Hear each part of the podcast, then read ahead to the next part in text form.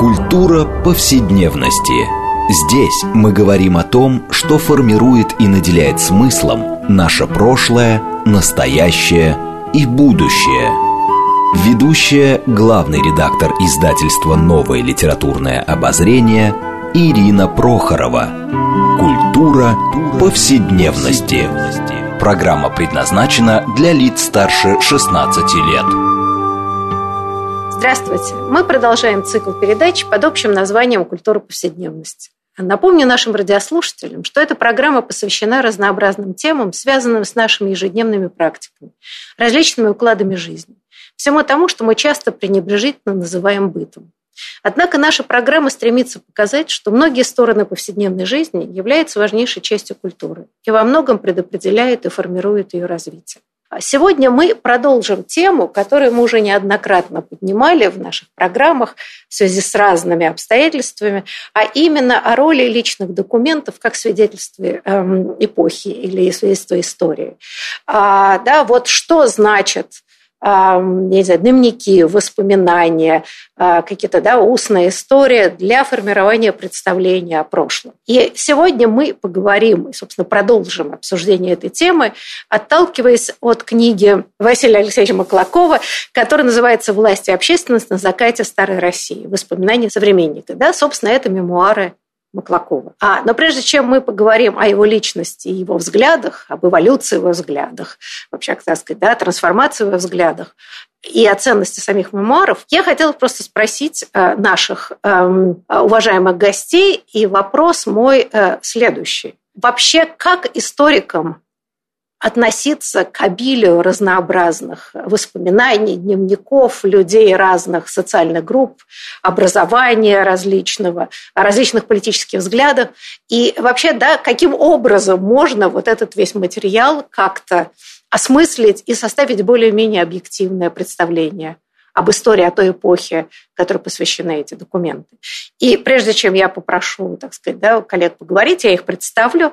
У нас сегодня гость Кирилл Соловьев, доктор исторических наук, профессор Высшей школы экономики. Здравствуйте, Кирилл. Здравствуйте. И второй гость Борис Колоницкий, профессор Европейского университета в Санкт-Петербурге, ведущий научный сотрудник Санкт-Петербургского института истории Российской академии наук. Борис, здравствуйте. Здравствуйте. И я, Ирина Прохорова, главный редактор издательства «Новое литературное обозрение», ведущая программа. Так вот, коллеги, два замечательных историка. Скажите, пожалуйста, но ведь читая разные мемуары, дневники и все прочее, иногда можно сойти с ума, да? Потому что взгляды иногда бывают диаметрально противоположные. Как вы работаете с подобными человеческими документами? Кто бы хотел начать этот сложный разговор? Ну, Борис, давайте с вас начнем. Хорошо, спасибо. Ну, у нас существует такое жаргонное выражение «все мемуаристы врут». Как очевидцы, оно... как известно, да? да? Нет, и оно было бы справедливо, если бы все другие источники не врали. То есть, ну, как бы, я думаю, что у историков это такая вторая добродетель после любопытства – это подозрительность, к сожалению. Потому что мы должны заведомо всегда относиться с недоверием, понимать мотивы человека, который создает этот источник, понимать, как этот источник сделать. Самое главное — сопоставлять с другими источниками. Ну и вот тогда мы как-то выходим из-под влияния обаяния автора, а в данном случае автор очень обаятельный, Василий Алексеевич. Он такой с шармом человек, как человек и как автор, да, то есть тут трудно, но к этому надо стремиться. Да, Кирилл, ваша позиция. Ну, у меня помимо подозрительности, характерной для историков, и для них очень часто, к сожалению, характерен такой, я бы сказал, сугубо канцелярский подход. Вот если есть бумага, на ней есть подписи, печати, значит, надежно, проверено, на это можно верить. А если печати мало, и они недостаточно авторитетные, верить не стоит. Вот мне кажется, что вот от, от такого канцеляризма своего рода исследователям очень часто сложно избавляться, а нужно.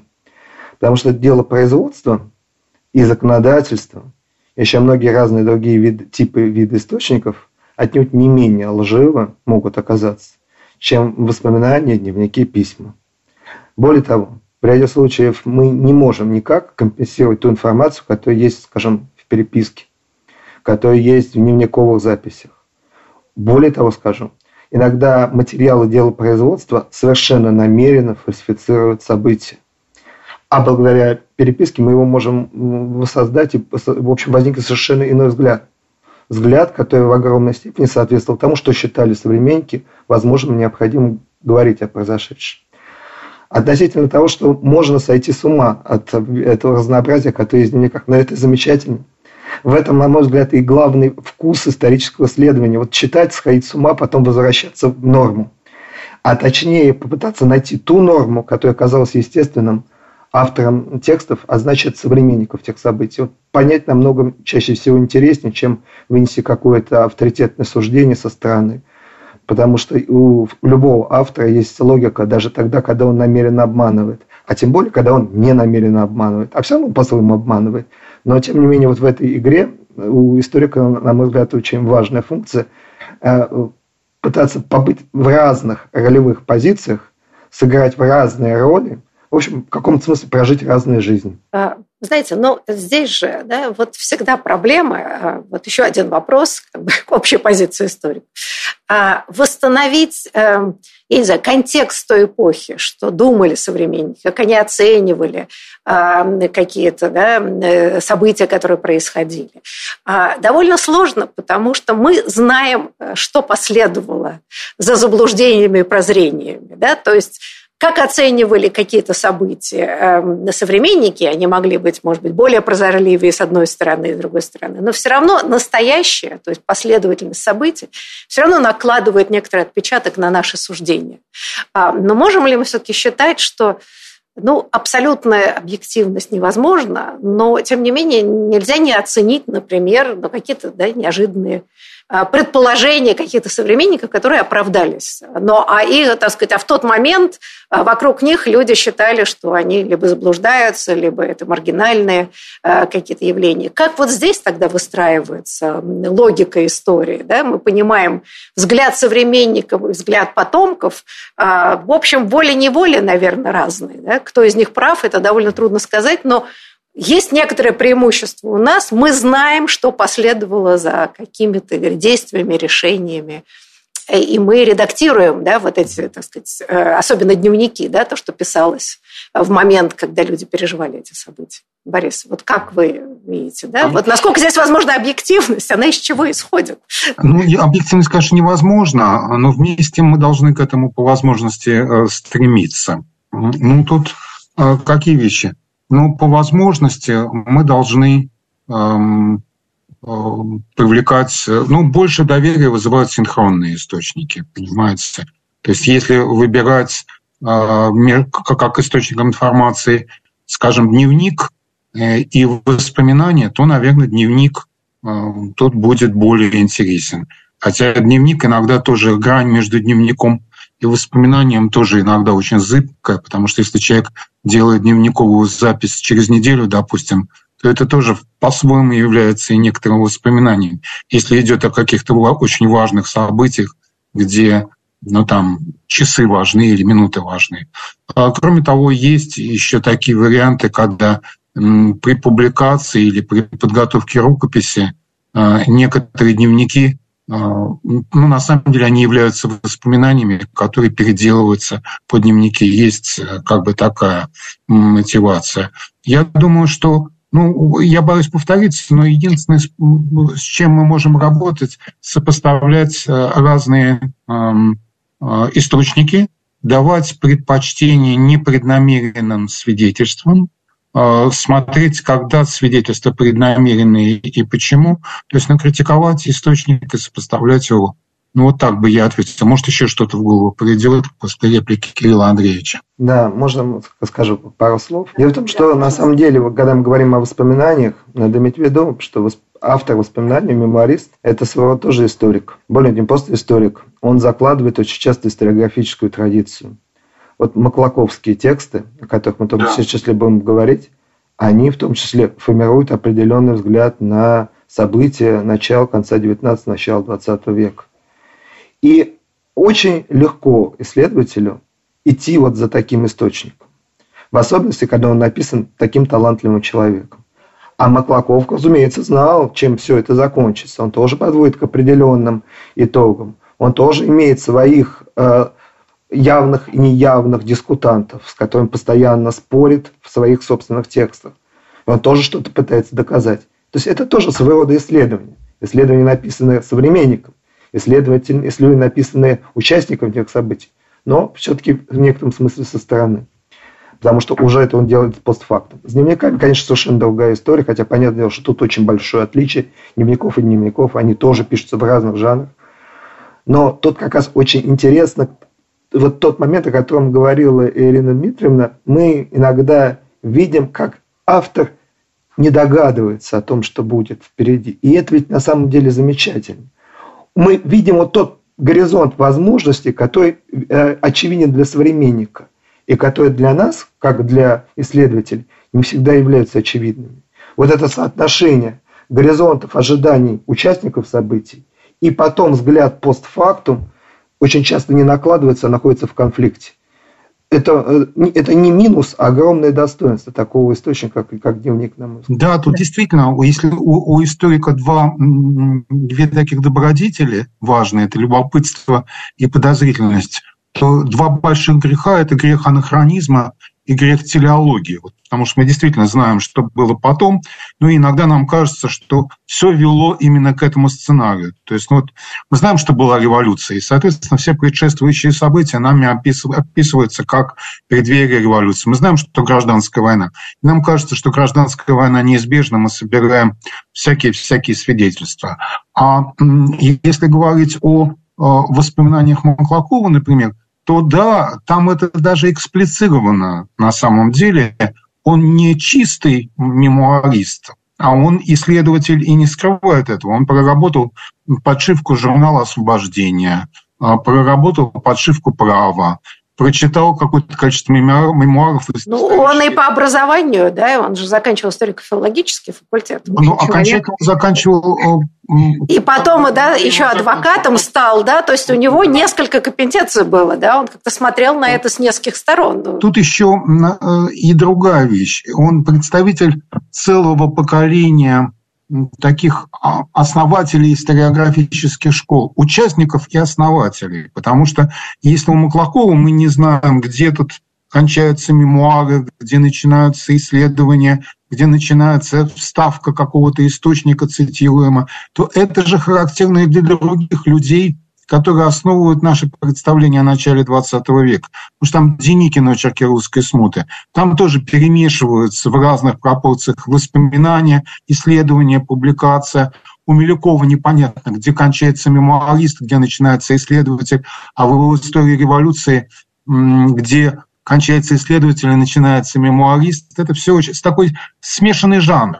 И Маклаков тут в ряду. Вы знаете, ну да, в общем, как бы Маклаков действительно был одной из самых ярких фигур конца девятнадцатого, да, начала двадцатого века. Вот. И он был политический деятель, да, для партии кадетов, был в думах, и был адвокатом, и, значит, потом очень талантливым мемуаристом. Да. Вот действительно, обаяние личности здесь точно скрыть невозможно.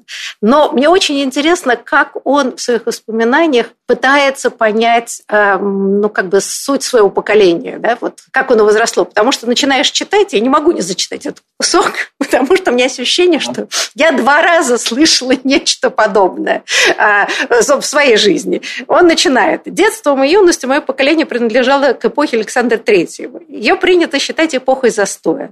Сами мы этого могли не заметить, детям все кажется нормальным. Но мы учились у старших, они при нас говорили, в какое неинтересное время нам приходится жить. Так всегда бывает с поколением, которое приходит на смену после ярких бурных эпох. Значит, я ну, говорю о шестидесятых годах, тысяча восемьсот шестидесятых годах, в эпохе реформ, ни у кого не могло быть безразличного к ним отношения. Одни говорили о них с восхищением, возмущаясь всякой критике, другие с насмешкой и злобой. Удел ярких людей, ярких эпох, что к ним трудно быть справедливым. Вот скажите, пожалуйста, а как подобное вот, да, поколение, которое возрастает в эпоху застоя, есть ли какая-то специфика? Как это повлияло вообще на самого Маклакова, с вашей точки зрения? Несомненно, есть. И, в общем, совершенно не случайно, что очень многие представители освобожденческого движения, потом впоследствии партии кадетов, и даже это, можно сказать, отчасти и о Союзе семнадцатого октября, они принадлежат вот тому же поколению. Они прошли очень схожий этап. Иногда чуть постарше они, иногда чуть помладше, но приблизительно речь идет о людях вот того же самого возраста. То есть они, они родились уже на излете царствования Александра второго. Их вот период становления – это уже царствование Александра третьего. И вхождение уже в активную общественную жизнь – это уже тысяча восемьсот девяностые годы. И, в общем, на самом деле это довольно понятно, почему вот возникает такая вот э, проблема.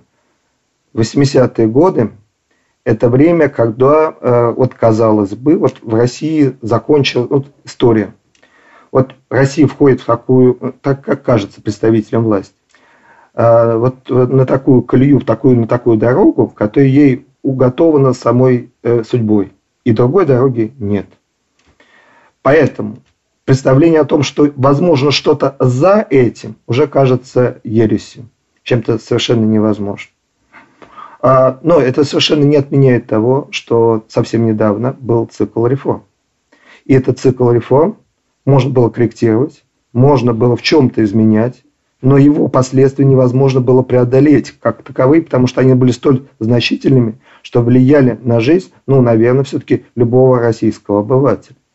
Возникли новые социальные группы, появилась адвокатура, появились земцы, появились земские служащие, стало существенно больше представителей журналистского мира. Само по себе явление свободных профессий, оно получило совершенно иные масштабы, чем это было характерно до э, великих реформ.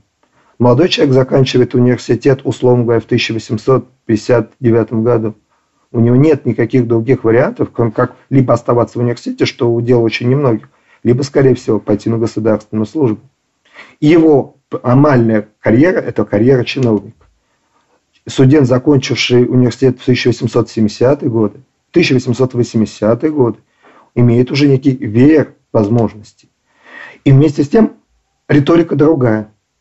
Вместе с тем лозунги сменились, если так можно выразиться. Сменился язык эпохи, при том, что изменения продолжают идти. Более того, можно сказать, они входят в новую силу восьмидесятые годы. Просто по той причине, что тогда, в шестидесятые и семидесятые годы, они только формировались. А теперь уже они не то начинают и работать, и бороться со внешними обстоятельствами. Вместе с тем, девяностые годы – это уже новый этап, когда в российскую жизнь входит уже и политика, помимо всего прочего. Это отдельный вопрос, почему происходит политизация общества. Об этом можно говорить специально. Наверное, сейчас это не время э, об этом говорить подробно. Но, тем не менее, не случайно. Компания помощи голодающим. А потом, впоследствии, смена государства. Это все становится факторами. И изменений в общественном стране, и радикализация общества, как мы с вами можем наблюдать уже к концу девяностых годов девятнадцатого века. Вы знаете, да, но вот очень интересно то, что Маклаков описывает, опять же, это, возможно, обаяние личности, но, но как-то ужасно какие-то находятся невероятные параллели вот, ситуации моего личного опыта, моего поколения. А, да, вот Маклаков пишет, что в тысяча восемьсот восемьдесят пятом году, восемьдесят шестом году, а, в общем, отказались праздновать двадцатипятилетие великих реформ. А, и, значит, были возмущения такие, да, ну вот как бы вроде бы этих реформ и не было, хотя действительно страна изменилась невероятно. А, ну и э, помню я, значит, вот как бы эпоху застоя, когда я тоже вступала в жизнь, а, в общем, про шестидесятые годы тоже как-то не очень говорилось. То есть на практике это колесо изменений продолжало еще, так сказать, крутиться. Но, как вы говорите, вот общее настроение и риторика властей менялась чрезвычайно. Да? То есть было ощущение, что не было реформ, знать не хотим, ничего такого не происходит.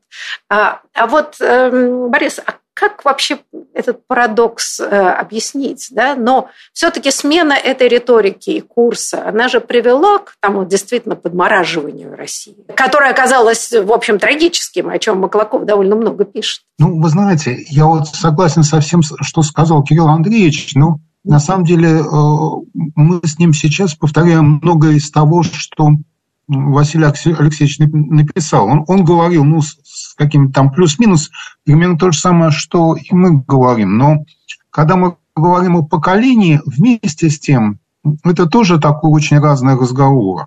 Я думаю, что и наша память, ну, скажем, людей там, из восьмидесятых годов двадцатого века на шестидесятые годы двадцатого века тоже смотрели по-разному. Потому что ну, вот круг Маклакова – это московский круг, круг вокруг университета, круг э, э, э, ну вот, потом юристов, гуманитариев, публицистов, потом земцев. Вот. Но как бы в это же время были и другие миры, для которых и понимание шестидесятых, и понимание восьмидесятых годов было совершенно иным, потому что вот восьмидесятые годы девятнадцатого века – это, с одной стороны, как бы застой по отношению к реформам, хотя очень много из них, как было сказано, совершенно справедливо оставалось. Но в других-то отношениях это большой рывок, это промышленное развитие, экономического развития идет уже в девяностые, но еще при, царстве, при Александре третьем начинается деятельность Витте, который сам тоже продукт, конечно, эпохи реформ, но совершенно другого типа, чем, скажем, Маклаков, человек предпринимательского мира. Так что, когда мы говорим о поколениях, это тоже очень разные миры. Но вот это подводит нас к Маклакову, что очень интересно, что привлекательно в нем и как в авторе, и как в человеке. Он человек очень разных миров. И он постоянно как бы об этом говорит. Он, конечно, очень интересуется и, и, и предшествующим поколением. И если посмотреть, он очень интересуется людьми, которые помнят даже еще и Николаевское царство. Он как бы говорит и про свое детство, и про свои впечатления.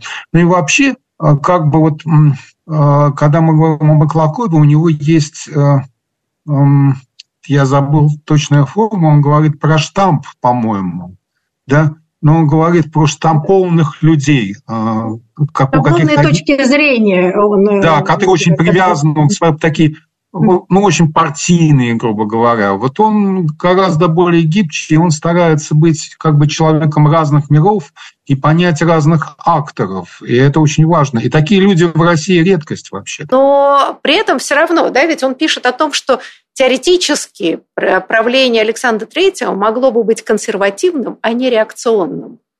А вот я хотела спросить Кирилла, а что он имел в виду? С вашей точки зрения. Вот, то есть он разбирает разные шаги, которые предпринимало правительство, оппозиция э, и так далее. Вот где он видит, могла быть развилка. То есть он не мажет э, царствование Александра третьего абсолютно черной краской, а, а в общем как бы видит, ну как бы да, то, что он описывает, и так было возможно, и так было возможно, и возможно было бы так. А, а вот реально, да, были предпосылки, что царствование Александра третьего могло быть консервативным, а не реакционным. Это два разных вопроса, как вот. Ну давайте один из каким-то, да. И как формировался в итоге вот тот политический курс, который ассоциируется с Александром третьим. Потому что полагаю, что для Маклакова этот вопрос в огромной степени связан с следующим. Для него э, слово «реакционный» он идет э, со знаком «минус», а слово «консервативный» не со знаком «минус», а скорее даже со знаком «плюс». Он в слове «консерватизм» видит некое конструктивное начало. А в слове «реакционность» он видит скорее вот этот «не пущать» и «удержать», и «охранять». И, ну, но на самом-то деле интереснее рассмотреть другой вопрос. Второй, вот почему в итоге сложился тот политический курс, который сложился. Ведь на самом деле на восемьдесят первый год... Я прошу прощения, да, я так увлеклась разговором, что не заметила, что нам нужно уходить на перерыв. Но после перерыва вот обязательно попрошу вас ответить на тот вопрос, который мы начинали обсуждать. Так что прошу наших радиослушателей не переключаться. После перерыва мы продолжим разговор о реформах, о Маклакове, его взглядах, как и многих его современников, на вот эти бурные события конца девятнадцатого, начала двадцатого века.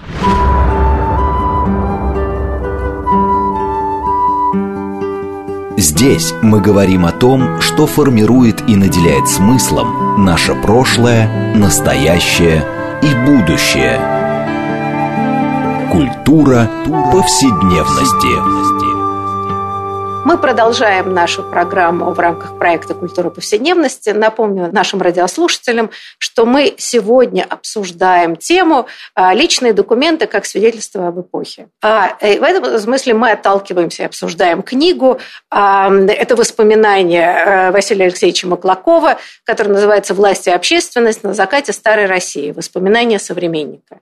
И наши гости сегодня Кирилл Соловьев, доктор исторических наук, профессор Высшей школы экономики, и Борис Борис Колоницкий, профессор Европейского университета в Санкт-Петербурге, ведущий научный сотрудник Санкт-Петербургского института истории Российской академии наук. Я Ирина Прохорова, главный редактор издательства «Новое литературное обозрение», ведущая программы. А, ну вот, мы прервались, да, уйдя на перерыв, и, значит, обсуждая очень серьезный вопрос, насколько развитие событий в царствовании Александра третьего было предопределено, возможно ли были другие исторические развилки, и это царствование могло бы быть, говоря словами самого Маклакова, консервативным, а не реакционным.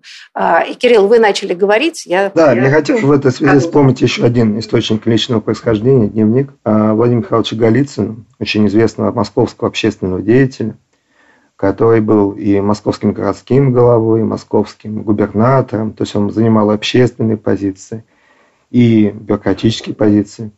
И его большое достоинство, что он вел в течение значительной части своей жизни дневник, который, к сожалению, опубликован лишь фрагментарно, на самом деле он это делал в течение десятка лет.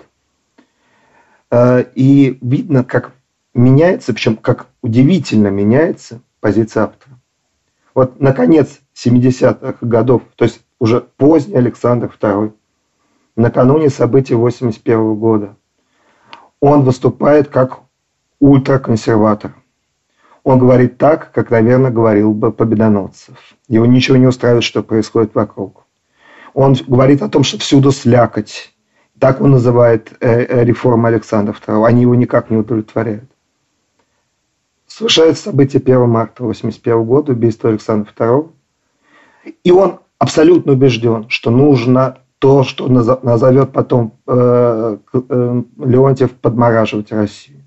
Что необходима очень жесткая политика в отношении всех, всех возможных общественных сил. Он будет рукоплескать, когда уволят Лорис Меликова, и говорит, что давно пора. Пройдет совсем немного времени, то есть как немного, несколько лет. И уже на середину восьмидесятых годов его настроения совсем другие. Он отнюдь недоволен происходящим. Наконец восьмидесятых годов он сочувствует студенческому движению и выступает категорически против политики того Министерства народного просвещения Делянова. Пройдет еще десять лет.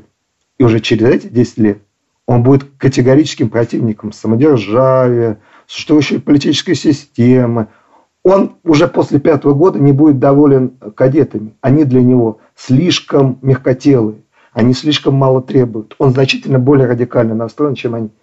Это о чем? То есть, получается, это такая радикализация, да? То есть, да. Общество, которое неизбежностью приводит к тому, что, да, к тому, что привели. На одном примере одного человека, причем человека знающего, думающего, прекрасно разбирающегося в так называемых высших сферах, мы видим вот это вот изменение, очень динамичное изменение общественных настроений. События восемьдесят первого года, они подталкивали к одним решениям. События девяносто первого девяносто второго года подталкивали к другим решениям и другим политическим силам называли, так или иначе. Слушайте, но ведь очень интересно, он приводит примеры, как он беседует с бывшими крепостниками, да, то есть помещиками. Один человек был старшего поколения, а другой уже вот молодой. Да? И э, при том, что один там презирает крестьян, грубо с ними обращается, э, второй там, да, такой делец. И тем не менее он отмечает, что в принципе, несмотря на всю критику, никто не хочет возвращаться возвращаться назад.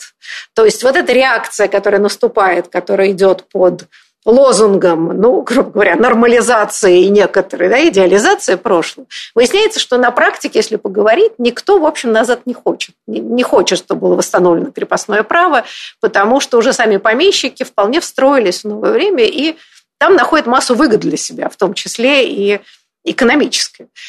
И вот это очень интересно, да, вот как бы Есть некоторая политика, да, а есть некоторое мнение людей отнюдь не прогрессивных, но при этом выясняется, что все равно перестроились на новые э, какие-то рельсы. Борис, а вот с вашей точки зрения, а эволюция Маклакова, она же была все-таки несколько другая. Насколько я могу судить, она была иная.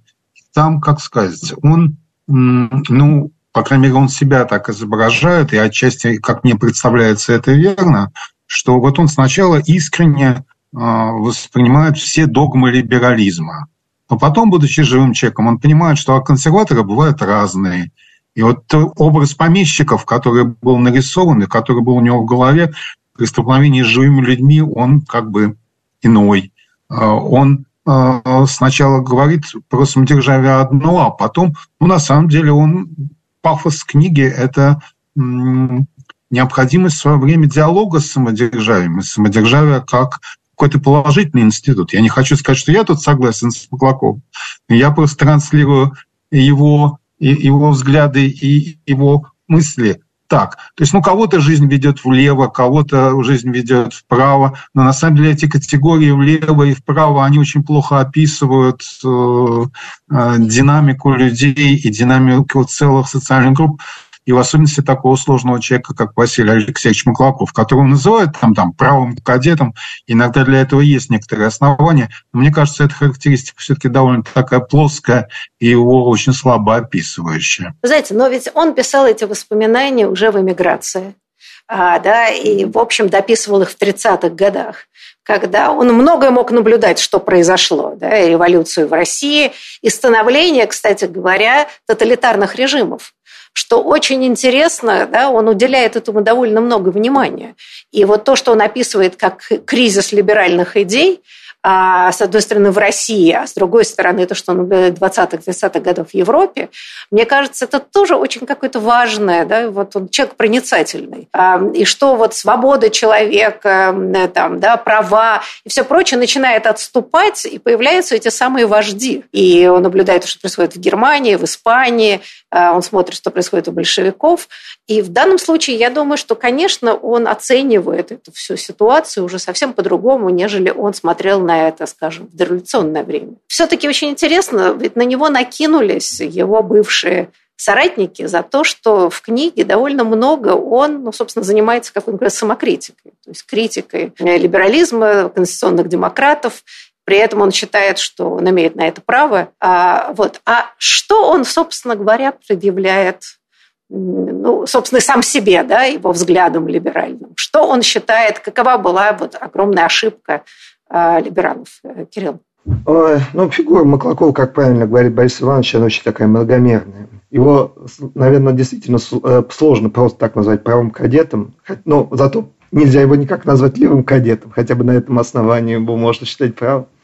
Но, с другой стороны, конечно, действительно, вот его сильная сторона, да и одновременно его слабая сторона, это то, что он не умещается в какие-то обычные привычные рамки. И он, кстати, мне представляется, он это культивировал в себе.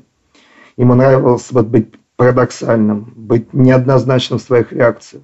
Он шокировал своих однопартийцев, когда он говорил, что он против всеобщей избирательной системы. Это была догма для партии кадетов, конституционно-демократическая партия, значит, требующая всеобщего избирательного права. А он был против. Они говорили о том, что необходимо, э, ну, так называю вещи с вами, перераспределение земельного фонда, что довольно радикальная аграрная реформа, и он был тоже против этого. Хотя, казалось бы, это был результат таких долгих поисков партии кадетов. То есть он и до тысяча девятьсот семнадцатого года демонстрировал свою предельную неортодоксальность. Но за него держались. Держались, потому что он был очень известный, потому что был очень харизматичен и потому что он был блестящий оратор. Наверное, лучший думский оратор своего времени. Вот сложно сейчас представить себе ситуацию, когда обсуждение какого-то вопроса в Думе переносится просто по факту того, что один из депутатов потерял голос. А такое было. То есть Маклаков теряет голос.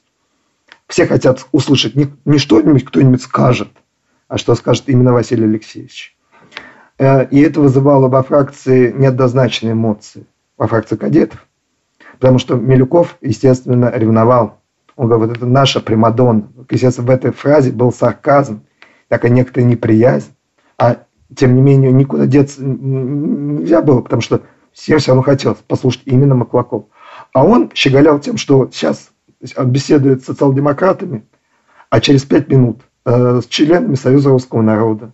И вполне на товарищеской ноге с Владимиром Афанасьевичем Пуришкевичем, фигурой, ну, для либеральной среды, ну, запредельно одиозной в Государственной Думе. А вот для Маклакова таких границ не было. И он, в общем, сохраняется вот в этом своем отношении политики к политическому и после уже революции и в условиях эмиграции. И тут для него важно, еще помимо всего прочего, отстоять свою позицию в отношении его главного оппонента. А главный оппонент был из как раз партии кадетов. Все тот же самый Павел Николаевич Милюков. Его э, тексты – это в огромной степени ответ Милюковским. Как, впрочем, потом Милюковские тексты будут в ответ, ответ, ответ ему. Если Милюков показывает, почему кадеты были правы и почему правительство постоянно ошибалось, то Маклаков утверждает, ну, может быть, правительство и ошибалось, но мы, а на самом деле вы, Павел Николаевич, тоже ошибались. И ничуть не меньше, а, возможно, и больше. И вот ваша ответственность ничуть не меньше, чем со стороны правительства. Мне кажется, это очень важно для э, Василия Алексеевича посыл. Да, но вот он, э, как раз Маклаков, э, отвечал на обвинение Милюкова э, в измене либеральным идеям, да, в которые его упрекали вот, после его воспоминаний, текстов, которые он публикует. А он пишет, идеи были и правильные, и своевременные, но представители их в то минувшее время им служить не, не сумели. Обвинять тех, кто действия их критикует, э, в измене самим идеям, значит уподобляться ученый, который возражение к себе усмотрел бы неуважение к самой науке. Искусство политика оценивается по результатам, а не по верности политической грамматики. Если защитники либерализма допускали ошибки, то почему, может быть, вредно их показать? А, но, вот знаете, мне как раз заинтриговала ну, как бы его критика либерализма. Не в том, что либерализм был плох, а вот то, что упоминалось уже, что он считал, что надо было так или иначе взаимодействовать а, с правительством. И лозунг, значит, «Долой самодержавие» никак не предполагал, во всяком случае, его взглядах, крушение монархии. То есть он считал, что монархия нужна. Вот, Борис, а могли бы вы немножко, может быть, поподробнее, да, вот об этих взглядах сказать? Это довольно интересно, да? То есть не то, чтобы он не понимал, что из себя представляет самодержавие, но его идея вот этой долгой эволюции, да, совместными усилиями доводить реформы до конца, доделывать то, что не было сделано. Но в данном случае, да, он, так сказать, не радикализовывался, в отличие от большинства его современников. Вот это очень любопытно. Может быть, вы немножко здесь бы тоже, да, рассказали об этом. Если я верно помню этот текст, то на самом деле он говорит не просто о, о монархии. Он говорит, что, ну, может быть, неплохой бы был сценарий, если бы использовать ресурс самодержавия. С его точки зрения, в реальных условиях России самодержавие могло бы быть, может быть, даже лучшим инструментом, чем что-либо другое для проведения преобразований. Потом, там, семнадцатого октября самодержавие кончилось, нужно работать, ну, в другой парадигме, все изменилось, но изначально вот как, как, как бы он и, и, и не отрицает некоторую даже пользу самодержавия. Это его позиция такая. Но я думаю, что если его характеризовать, то важно, как он сам предстает в этом тексте и как он рисует своих оппонентов. Вот кого он не любит? Он, честно говоря, не любит в этом тексте интеллигентов, понимая под ними людей, текстов, людей, которые предпочитают выученные догмы каким-то реальным деятелям. И он с большой симпатией относится к практическим деятелям, которые знают, может быть, теорию хуже, чем теоретики, но зато свои взгляды не такие изощренные могут применить как-то на практике. Ему интересны земские деятели, ему интересен, очень интересен Витте, которого он тоже критикует вовсю, но отдает ему должное за те качествами, которые располагает этот слой и которым не располагает его слой интеллигенция. Он отдает должное бюрократам, части бюрократов, ну там, я не помню, как их он называет, просвещенным бюрократам или, или э, как-то по-другому, но говорит, что иногда они, может быть, защищали дело либерализма лучше, чем сами партийные либералы, которые были привержены догме. Что вот он не любит, он не любит книжных догматиков, вот для которых теория и учебник важнее практических действий и важнее практического результата. Вот, вот таким он предстает в этих воспоминаниях. Потому что, Кирилл Андреевич, я, вы не согласитесь со мной? А вы знаете, вот, Кирилл, я сейчас дам слово, но у него есть очень э, любопытное наблюдение. Он пишет, что в широком обществе самодержавие еще хранило свое обаяние.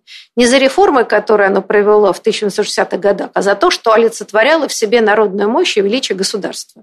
Монархические чувства народа были глубоко заложены. Недаром личность Николая Первого в широкой среде обывателей не только не вызывала злобы, но и была предметом благоговения.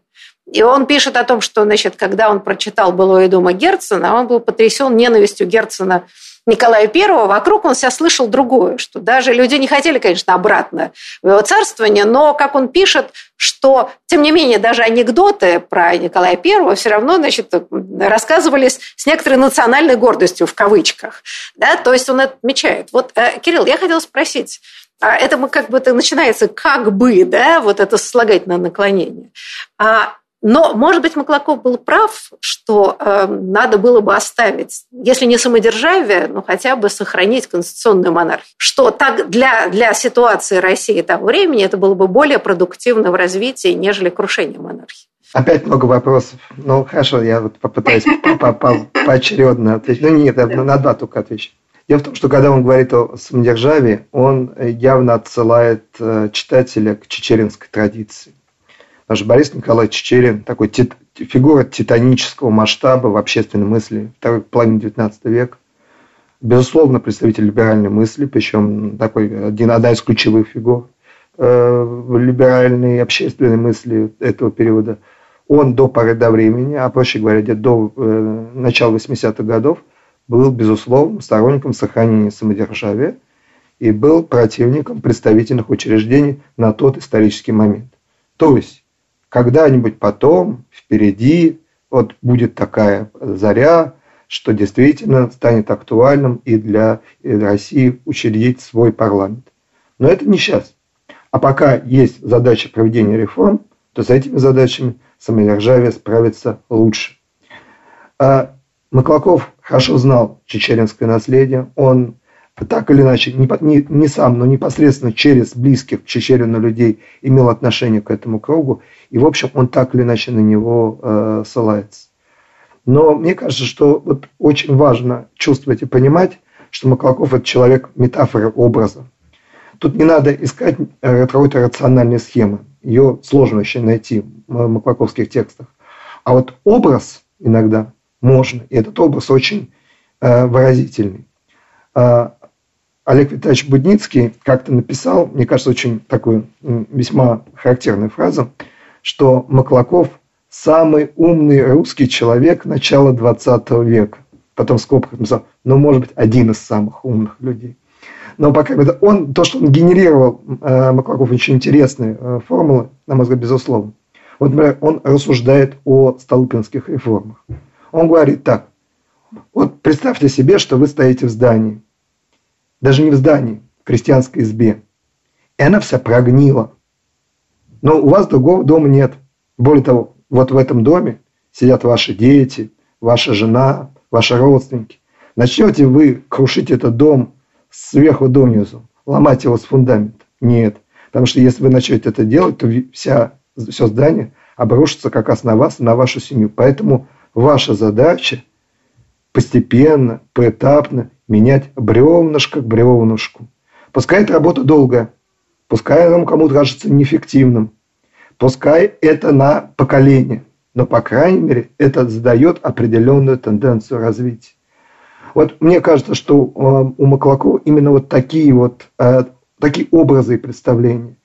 И на уже, по крайней мере, тот момент, когда он писал воспоминания, он четко представляет себе о том, что вот был некий, некий долгосрочный тренд, который Россия пропустила, который не был ею использован в полной мере. И вот он не то чтобы ностальгирует, он вспоминает об этом и говорит об утраченных возможностях. В связи с земской Россией, в связи с его знакомством вот как раз с чичеринским кругом, в связи со всем тем, о чем говорил Борис Иванович. Знаете, ну а вот все-таки, Борис, вы в начале нашего разговора сказали, да, что мы волей-неволей, глядя из нынешнего в сегодняшнего, мы подстраиваем все события под неизбежность, да, вот, происшедшего. А с вашей точки зрения, как историка, в общем, у русской монархии, самодержавия, были какие-то возможные пути эволюции? Но мы знаем много сословных обществ в Европе, начиная от Великобритании, там, да, Дании и прочее, где монархии сохранились в борьбе с парламентом, да, так сказать, потихонечку делегировали свои полномочия, но сохранились без вот таких чудовищных катаклизмов. Были ли в России все-таки условия для этого? Или это самодержавие российское было безнадежно, с вашей точки зрения? Смотря когда. Какие-то есть точки невозврата. То есть до какого-то момента, конечно, самодержавие было рабочим институтом, как, как в общем, Маклаков и пишет. Но вместе с тем, как же он тоже пишет о времени конституционной монархии, как о времени каком-то таком нестабильном и минированном. Я не помню точно его высказывания, но, в общем, думаю, выражен смысл, потому что трагическое положение было такое, и, пожалуй, тут можно согласиться с Маклаковым, что, наверное, Россия была не готова в это время еще к ответственному министерству, чего требовали. Но если вы имеете легальную парламентскую оппозицию, которая не может быть правительством, то вы получаете не безответственное министерство, вы получаете безответственную оппозицию. Это такая очень нестабильная система. Этот, как вам сказать, эта система нуждалась в очень быстром и постоянном реформировании и корректировке. А это требовало и очень сильного, и очень профессионального руководства, причем не какого-то одного человека, а каких-то рабочих команд. И что-то стало нарабатываться, и он об этом и пишет, потому что, ну, скажем, депутаты Думы приобретали какой-то практический опыт и становились все менее, ну, какими-то государственными людьми, людьми государственного дела. И какие-то министры прилаживались к новой ситуации, понимая иногда даже некоторые выгоды диалога с Думой. И появлялись и в Думе люди, люди, которые считали, что нужно договариваться с какой-то бюрократией. Но эти процессы еще как бы не завершались. Ситуация была, мне кажется, ну тут доказать это невозможно, но я думаю, что какая-то новая революция была в России все-таки неизбежна. Она, конечно, могла быть не такой острой, не такой драматичной, но она была бы. Ну вот на этой, я бы сказала, не очень оптимистической ноте нам придется закончить разговор, хотя хотелось бы продолжать говорить о самом Маклакове, о его взглядах и вообще, может быть, некоторые, так сказать, оптики восприятия такого важного периода после реформенного и развития российского общества и перспектив различных. Но я думаю, что мы продолжим этот разговор, поскольку эта тема вечно юная и вечно актуальная. И поэтому я хочу поблагодарить гостей. Большое вам спасибо за содержательный и важный разговор. И до будущих встреч. Спасибо.